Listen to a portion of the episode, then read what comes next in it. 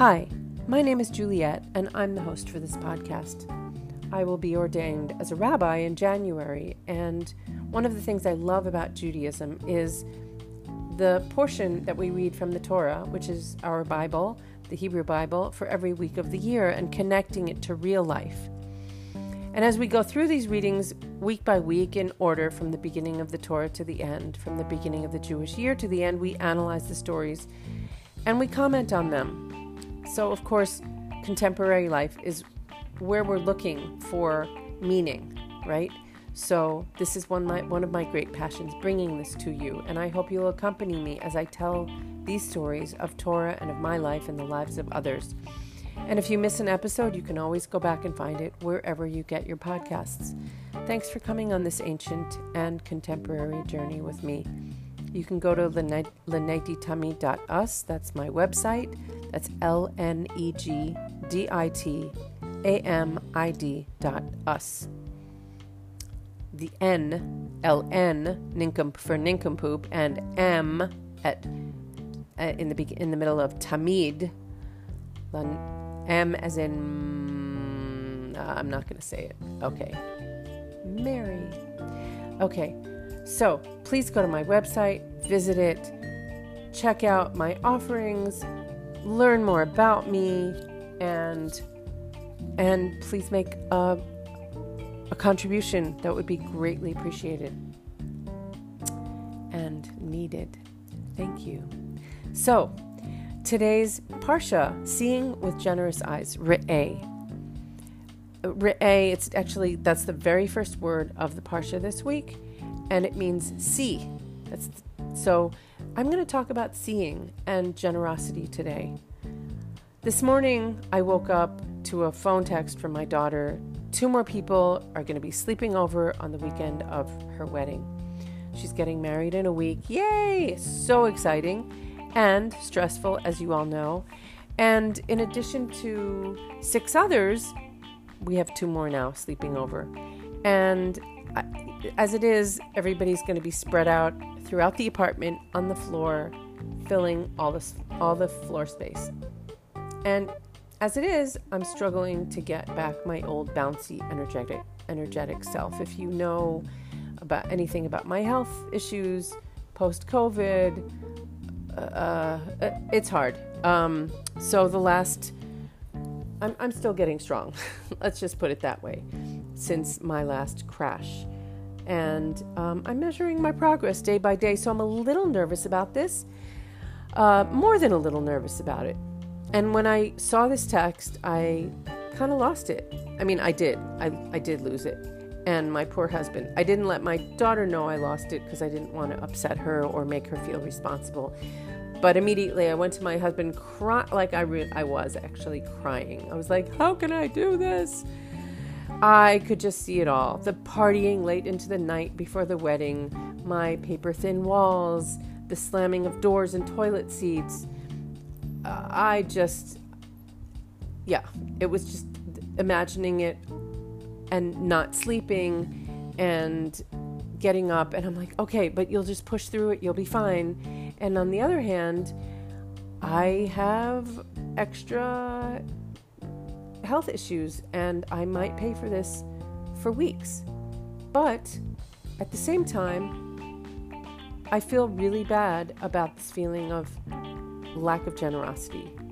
It reminded me of my mother, who would complain and, you know, put very strict rules about who could stay over, when could, you know, bringing sheets, bring your own sheets, blah, blah, blah, all this stuff. And it just felt, I, knew that it was about taking care of herself, but it came off in such an ungenerous way. And I don't want to be like that.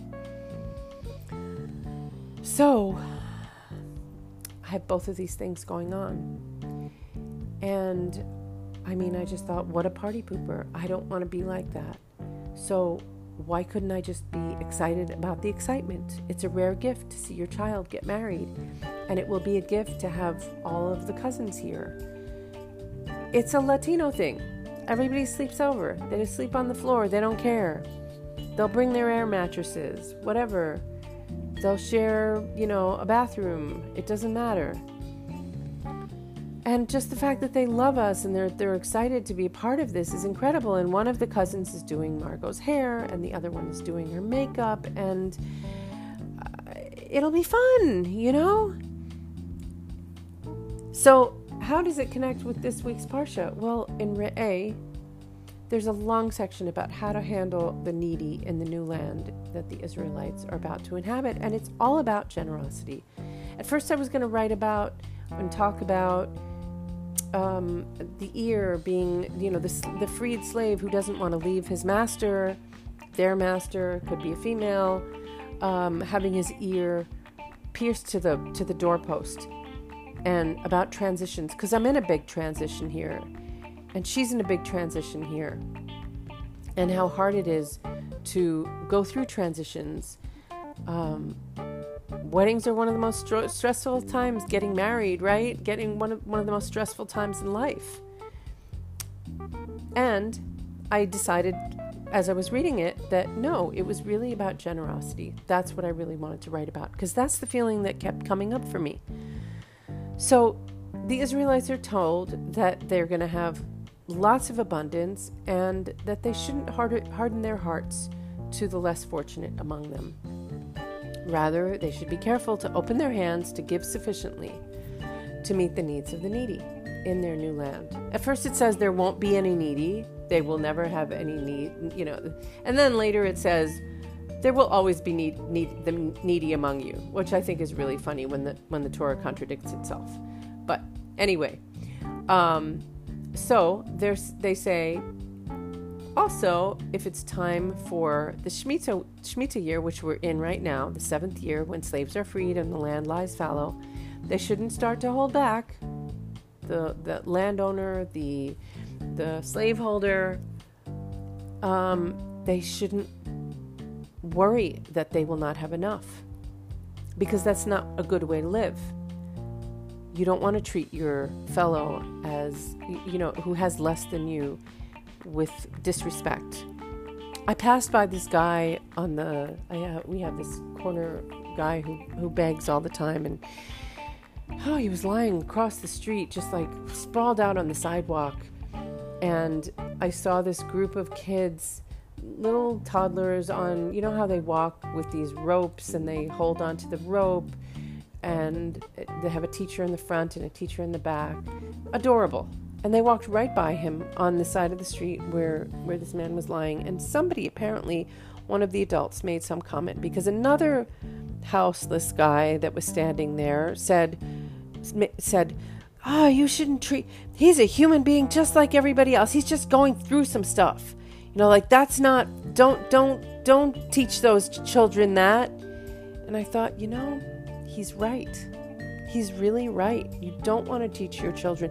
I was taught that to look down on those people on people who are needy, on people who are in the street, to look at them as less than.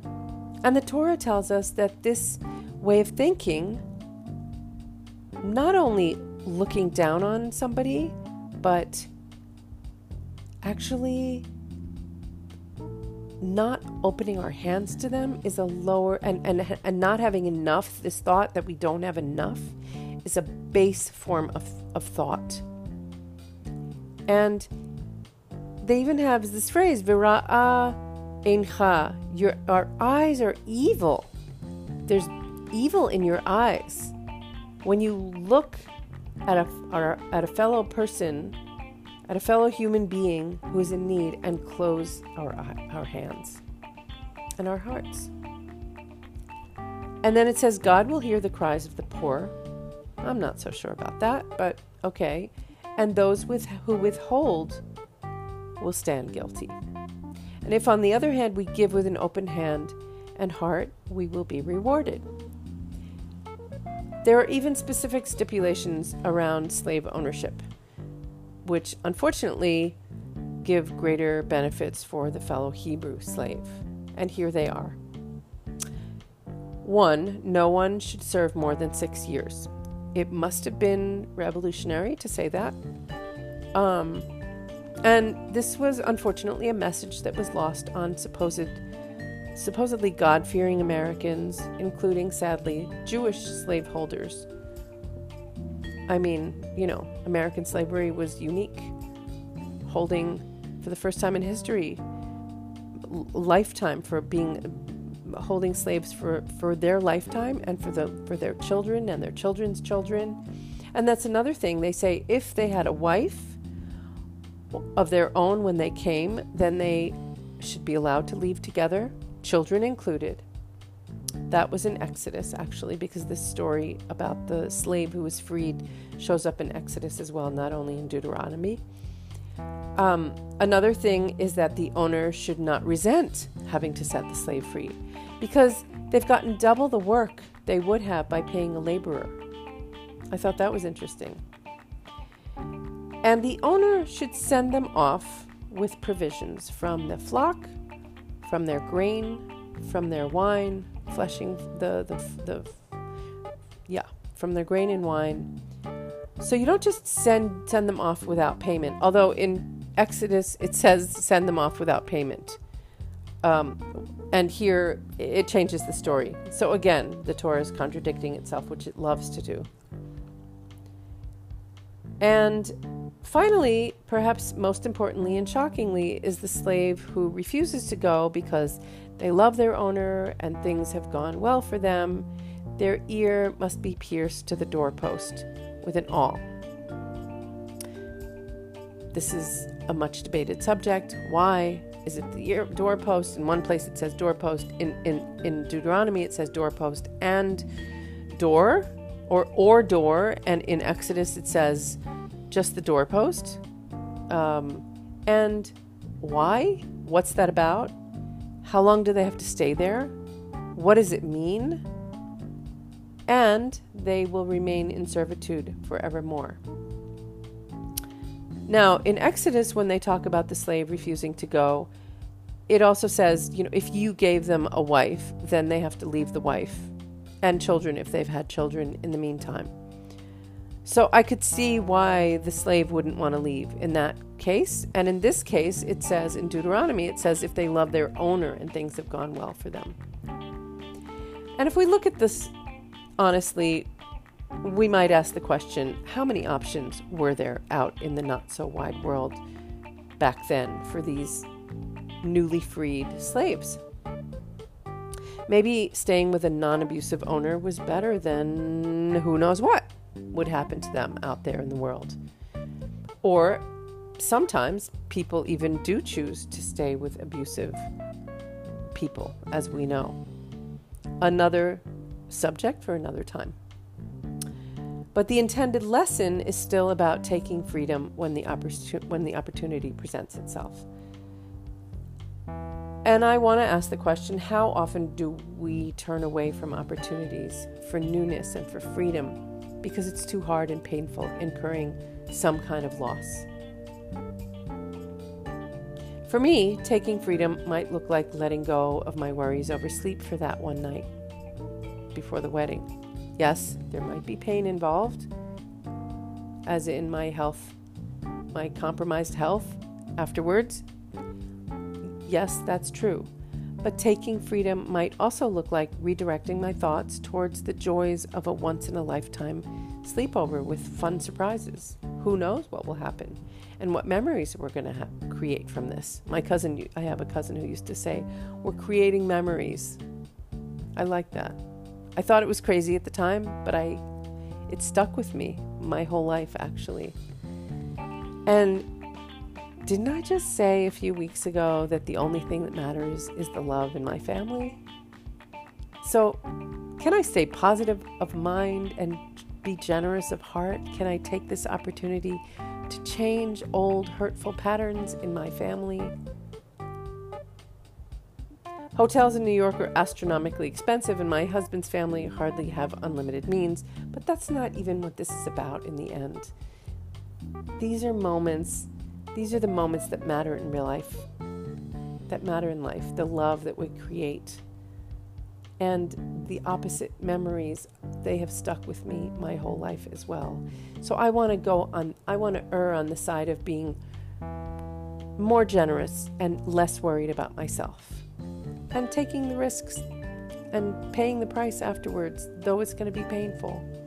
It will be. I'm going to crash. I might. I, I know you're going to tell me, oh, don't think that way, then you're going to make it happen. But save that because I've I've been I, I've I know my body too well and it's not going to be great. But I'm hoping I can still hope because although no one needs a reward for being generous or should be should need a reward for being generous, the rewards are all of the gifts that I'm going to get from this beautiful time together and that we'll always be able to look back on with joy instead of resentment. That's my freedom. So let's say Amen, and I'll let you know how it goes. Thanks for listening. Come, thank you for coming on this journey with me. Good Shabbos.